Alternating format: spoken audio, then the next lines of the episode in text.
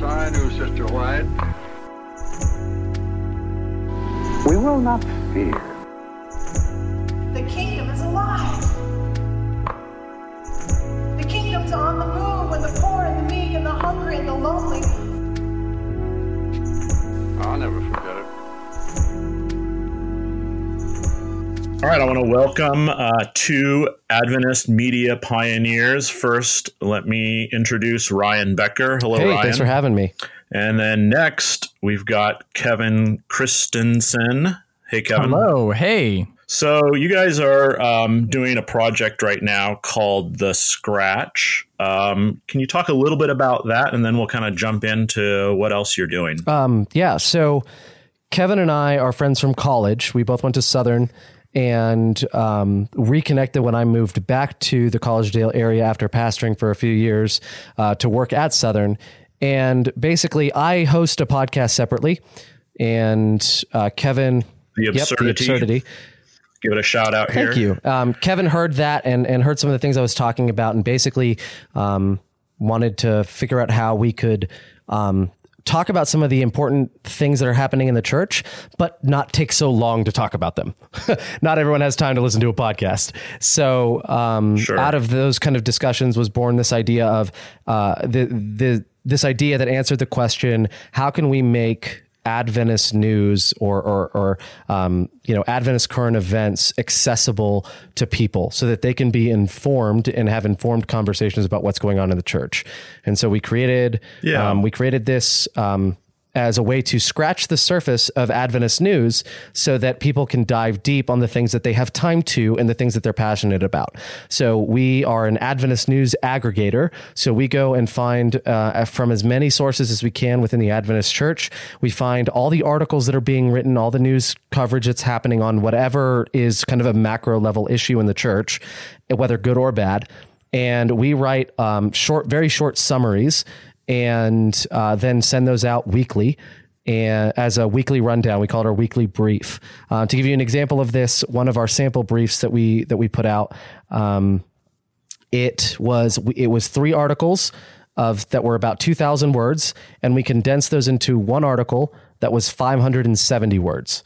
And so that's the kind of aggregation and con- and uh, condensing that we that we do with the news so that people can read it in 5 minutes or less And based off of the the average word per minute, yeah, it doesn't take people more than five minutes to be able to get through everything that we feel like they ought to know. The idea was, um, you know, there's conversations that are happening anyway, but some of those are kind of you know it's it's overheard and it's a third party source or something that you know someone read a headliner somewhere who told someone else who told someone else and now they're hearing it so wouldn't it be better if the night before coming to church people spent five minutes looking through the facts that they should know and that they ought to know so that when that comes up people are informed and can come and reason together That's great. Um, uh, I feel like it really scratches an itch that I've had, which is no pun we'll intended use, yeah, we'll just use scratch in every way Now we that's possibly absurd. can. That's right. i don't host you- a podcast to say something That's right. What would you like to plug right now, Kevin? Any projects? Uh, I don't have the time. Where to Do you begin? like watching Itchy and Scratchy? Yes. yeah. Um, all right. So um, aggregation. Um, I think that that that's something that um, we need more of in Adventism for a variety of reasons. But um, you're doing uh, both kind of distilling news down and giving people something. Uh, a quick way of kind of understanding what's happening in their community, but you're also bringing things together. Can you talk a little bit about that aggregation element? I think one of the things that we were kind of afraid of as we were developing kind of our format and our system was uh, we didn't want to compete with news sources in Adventism. We didn't want to compete with Spectrum, and we were actually worried very much so that we would be seen as um, as as an adversary or as an opponent, um, and and so we were worried about that. But what we realized was that aggregation was a way to actually drive traffic to those news sources, because if someone reads a story um, that they now have time to read. Um, through our aggregation, they may actually be inspired to go dive deeper. And so, one of the things that we really do with our aggregation is A, our writers write their own content. So, we don't plagiarize anything. But B, uh, we always hyperlink back to the articles we reference. And that's specifically so that someone can know A, where we got our information, and B, how they can go find more of it. Um, we literally distill this down to who, what, where, when, why, and um, and how and then we try to also aggregate opinions in a way that is literally what are people saying? What are some opinions that exist about whatever this news article is or, or this this event was? Um, so that's that's kind of the the purpose or the, the goal of our of our uh, weekly brief.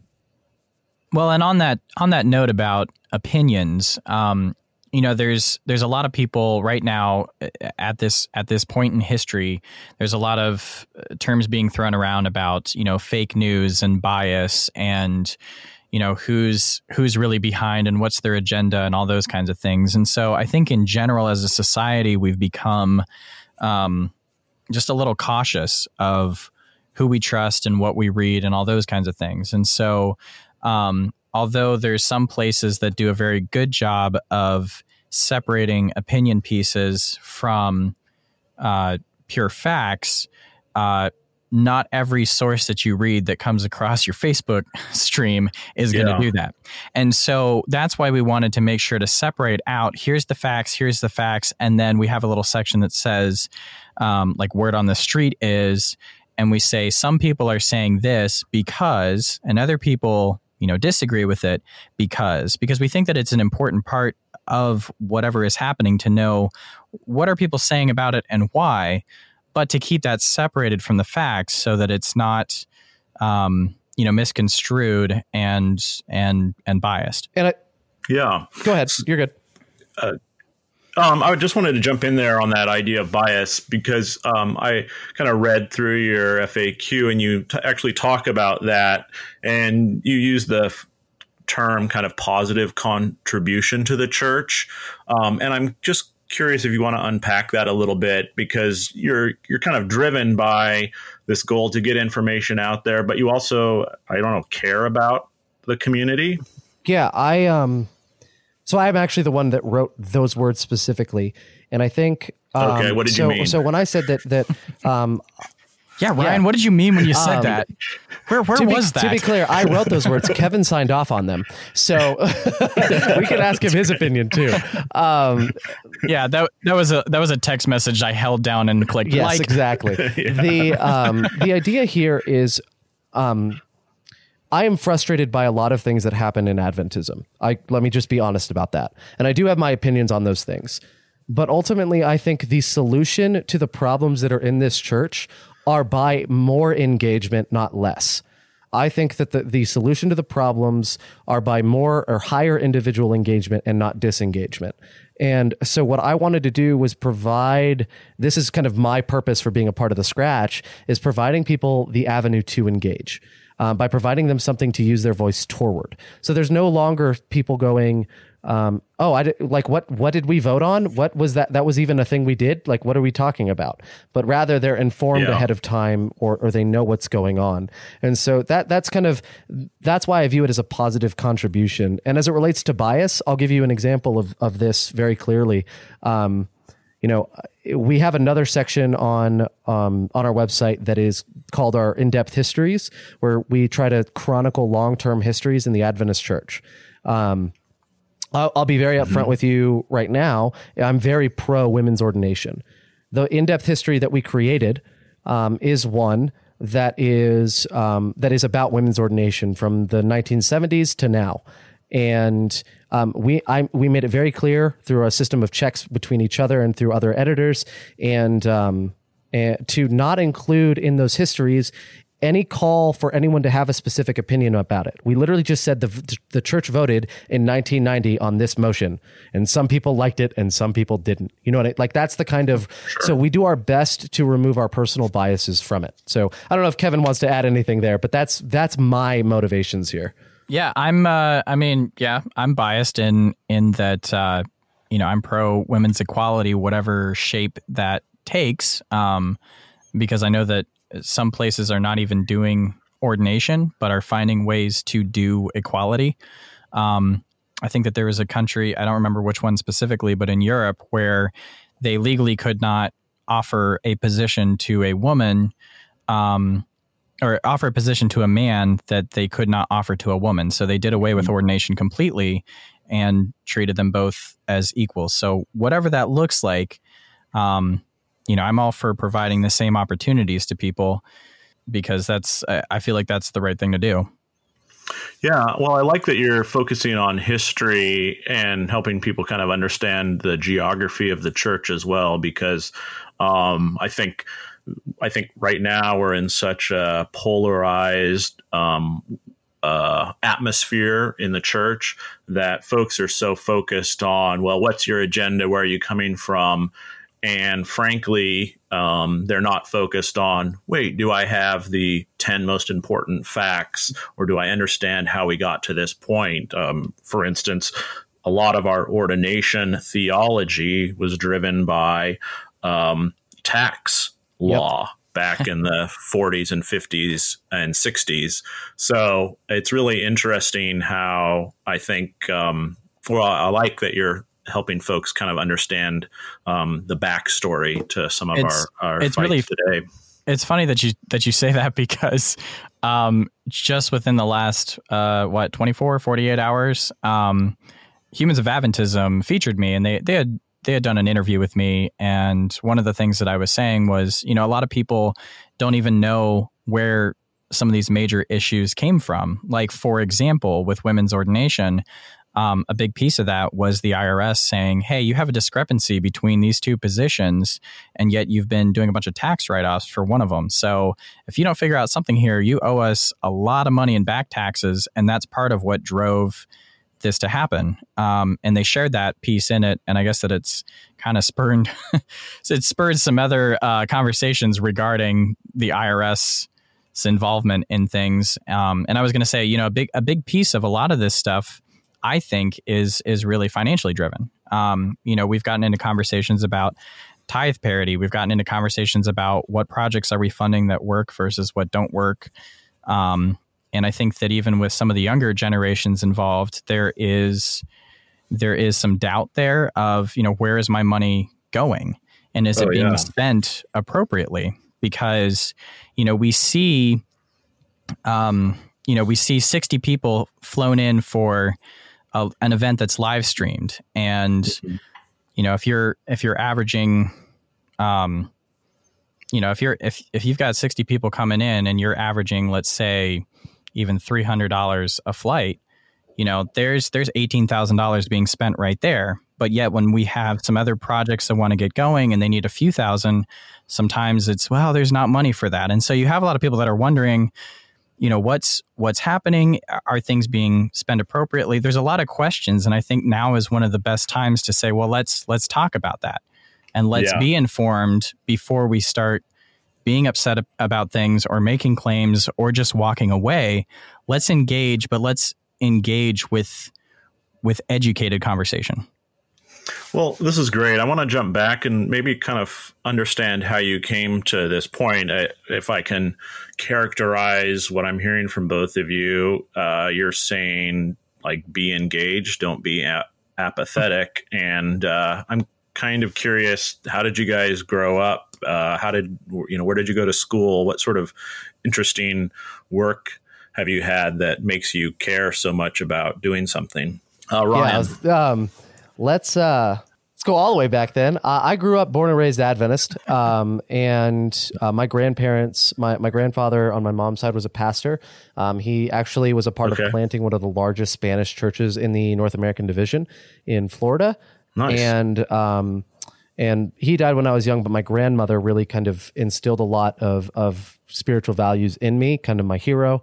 Um, and so I grew up going to Adventist schools my entire life. I always, you know, in in from late high school on, I knew I was going to go into ministry. So I've always been on that trajectory. And I think the reason that that's important for me was while I while I did have those moments of rebellion and like I'm, you know, I I'm a I love Jesus, but I don't love religion and that kind of attitude that I had. Sure. Um, I had those moments where I had to question my own faith.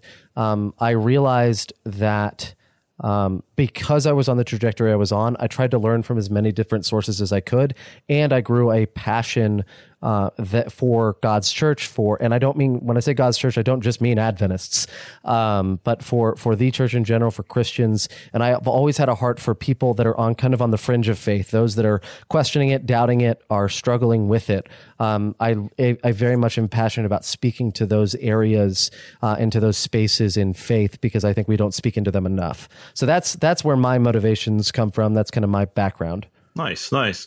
Uh, Kevin?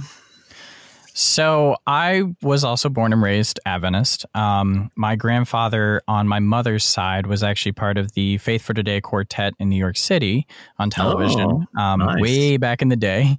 And then he went on to to teach at one of the Adventist academies, um, and then developed a music uh, music therapy program.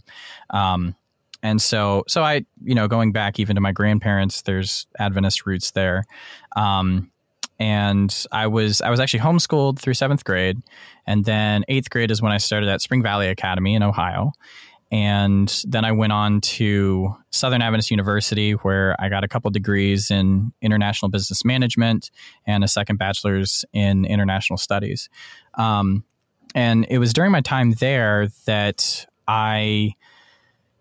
I kind of followed some of my pursuits, my passions of um, more the creative side of things. In high school, I had been fortunate. Um, our senior pastor, Carl Hafner, had brought some of his um, some of his background with with improv from Walla Walla to us, and I kind of got plugged in there, and and I really enjoyed doing improv. And so when I went to Southern, I got involved with the drama company that they had there, and I had a fantastic director who really encouraged me to you know lean into some of these more creative pursuits even though it's not one of the you know our, our holy trinity of outlined um, life directions that we tend to have in the bubble of either you go work for the church you work for an adventist run healthcare system or you are a teacher in the adventist education system um, and so i kind of started pursuing those those interests and we started the live comedy sketch show and so pretty soon I was doing basically business classes by day and running this live comedy sketch show a lot like Saturday Night Live or Mad TV um, by night and on the weekend. And I really enjoyed it and we grew it. And pretty soon we had about a thousand person studio audience. We had some musical guests come through like um, Anthem Lights, uh, uh, Kevin Olusola from Pentatonix. And it was actually funded where we were able to pay the students to be actors and writers and directors and producers.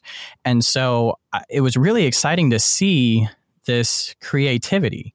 Um, and I had I had been encouraged to to be involved and when you when you see things that you don't like or you disagree with or you or you see opportunities to make something better rather than just complaining and walking away um, my youth pastor um, from he had led my youth group when I was back at Kettering. He had really encouraged us to you know don't just walk away like change make a change. Be it if you have the ability to do it do it. You know get involved. And so um and so I wanted to see a change happen and that's where you know in high school I kind of had this mindset of well you know we just we just need more creatives in the church and then I got to college and I found oh we have a bunch of creatives they're just not being plugged in Yeah. and then I, I left college and I saw these creatives have to leave because they have bills to pay and there just weren't places in the church to get plugged into that they could still pay their bills.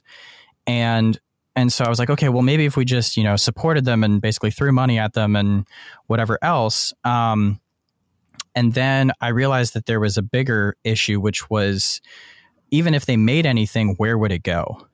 there there wasn't a place for distribution to be able to get whatever they had worked on out there, Mhm. um, and that kind of came through my experience in the film and television industry. After I graduated college, I went to work in Atlanta, um, worked on a bunch of different different shows, films, um, everything from uh, Pitch Perfect three to Vampire Diaries to uh, Dynasty for CW. Um, I was in a movie with uh, Gerard Butler. Um, that that was like my first like big speaking role that I got to do, and and so it was it was kind of fun like working on the production side and the acting side of things.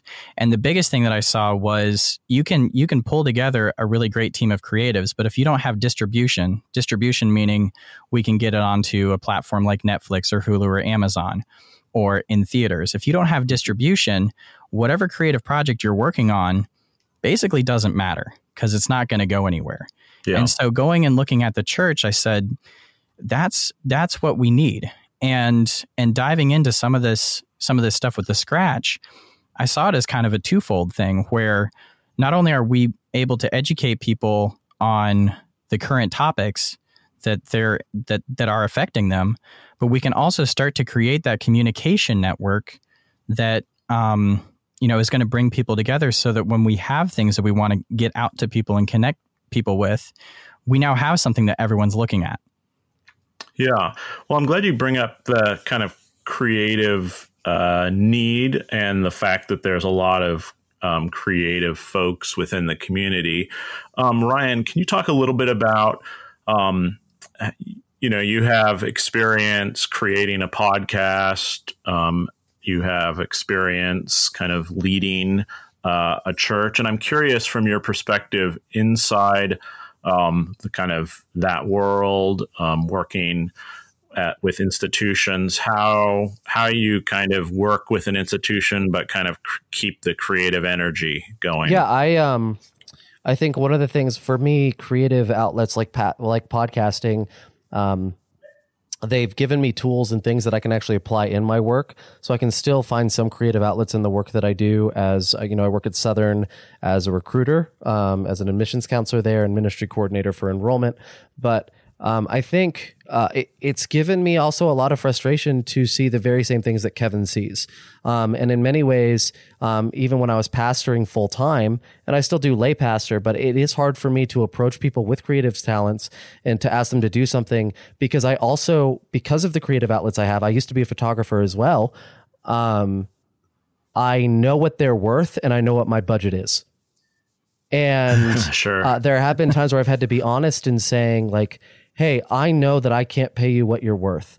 But if this is if this is something that you're passionate about and something that you personally can find fulfillment in in being a part of, I'd love to partner with you and pay you everything that I possibly can. And actually, the person that's running our social media for this and for the scratch, and person that's running social media for my podcast uh, was that exact conversation.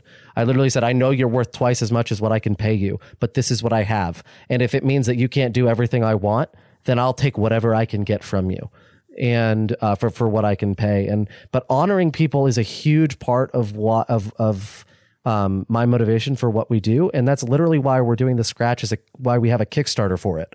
It's so that we can raise the money to honor our writers, designers, developers, you name it. It's so that we can pay them for the work that they're doing to like they're they're pouring hours not just into writing but to reading and to staying engaged themselves and um, they deserve to be honored and compensated for the work they're doing as well. Um, and so that that like that that is everything to me is honoring them the same way that we honor our pastors, our administrators, our lawyers, uh, you name it. We honor so many professions, but when it somehow when it comes to creativity or service, we just assume that that's a gift you give back, not something that you can be honored and compensated for. Yeah. Um, let's just um, I, I I love that you're kind of thinking about how we treat people. I think it it connects to an ethic, and I think we've been so driven, um, kind of on the evangelism uh, uh, as mission for the church that we haven't really focused on what it means to kind of care for our community internally. And so I think a lot of folks feel dishonored for a variety of reasons who've grown up in the church. Obviously, both of you have really worked hard to um, find a way to express yourselves and and take care of others. Um, Kevin, can you talk a little bit about how all this experience that you've had, kind of in the entertainment world, has changed your perspective or affected your perspective, and how you think about the possibility of being a creative Adventist and and and and focusing that at the community? Oh, he's a total pagan now. Absolutely. I, just assumed that was a general disclaimer, but yeah. Um, so yeah, when I when I hopped into the entertainment industry, I initially headed in thinking it was going to be a one way street. I'm going to go in there. I'm going to learn quality methods, techniques, tools that I can bring back to the church and say, hey, look, we could be doing some things better by doing it this way. And and there wasn't really anything that I could offer there. And then um, conversations started happening on sets where I remember um, going back to mentioning that that movie with uh, Gerard Butler and Fifty Cent. We had we had stopped filming. We had broken for for lunch, and I was sitting there and I was praying over my food. And I looked up, and the guy kind of like catty corner to me was praying over his food. And so when he looked up, I just mentioned, you know, hey, it's it's nice to see someone else, you know, praying over their food. And he said, actually, I uh, I did it because I saw you doing it, and I and I realized, you know, we we are an example wherever we are, and people are watching us. And and as I talked with him more, he said, you know, I like I was I was raised Christian. I I used to spend more time in prayer, and I guess I've kind of just been so caught up in the busyness of it um, that I kind of forgot. But like seeing you pray reminded me that that's something important to do. And I remember another time I was working on. We had just wrapped this this uh, this pilot for Comedy Central, and it was really exciting. Everyone was kind of in that like that excited high of hey, we just finished. Good job, everybody. Um, one of the actresses from Saturday Night Live was there. Um, a guy that he had starred opposite of Amy Schumer in I Feel Pretty. He was there. Uh, our director, he had directed Key and Peele. And so, you know, we're all just like high fiving and taking pictures and being happy. Mm-hmm. And I went to leave, and one of the guys was talking to me. He was a crew member.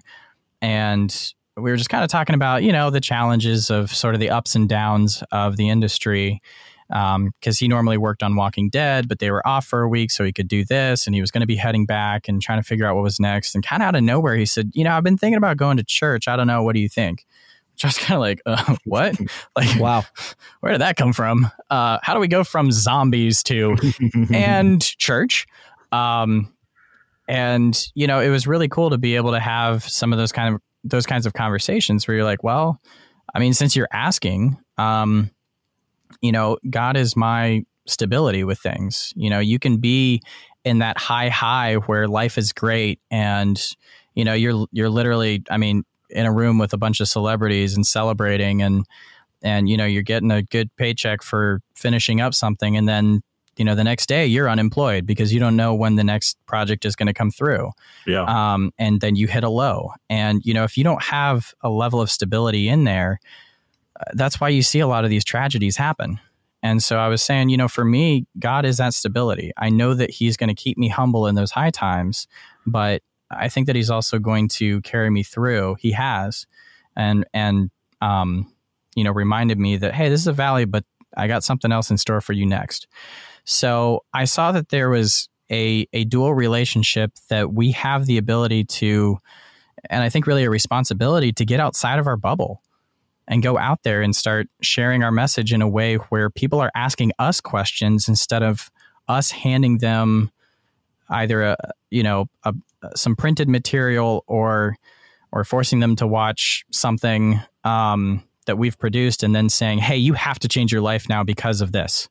Like there's no relationship there.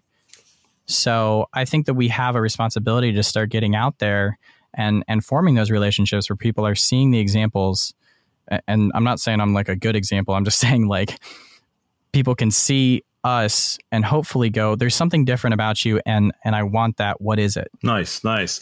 So um we're kind of getting to the end of our time here. I'm going to do something kind of uh, goofy and that is um just because I feel like you both are kind of casting out a vision you're taking this chance with uh, scratch um and and you're obviously you obviously care about the Adventist community. So let me let's do this. Kind of complete. Each of you can complete this sentence. Ryan, you can go first here. Like at the end of your life, your career, uh, Adventism will be, and you can do that. And then uh, Kevin, you can do that. Uh, so just complete that sentence. Hmm. That's uh, um, at the end of my life or at the end of my career. Um, Adventist yeah. Adventism uh, will be a a refuge, uh, a safe refuge for those who have questions and um, have questions and doubts about God and about life. Amen. Kevin? So when I go six feet under, um, I want Adventism. I think I want Adventism to be a tool that helps bring people to Christ and offers them guidance on how to live a better life with Him. Great. Well, it was really um, a pleasure speaking with both of you, and I wish you the best of luck. Thank you very much. Thank you so much. All right, take Bye. care. Yes, I knew Sister White. We will not fear. The kingdom is alive. The kingdom's on the move with the poor and the meek and the hungry and the lonely. I'll never forget it.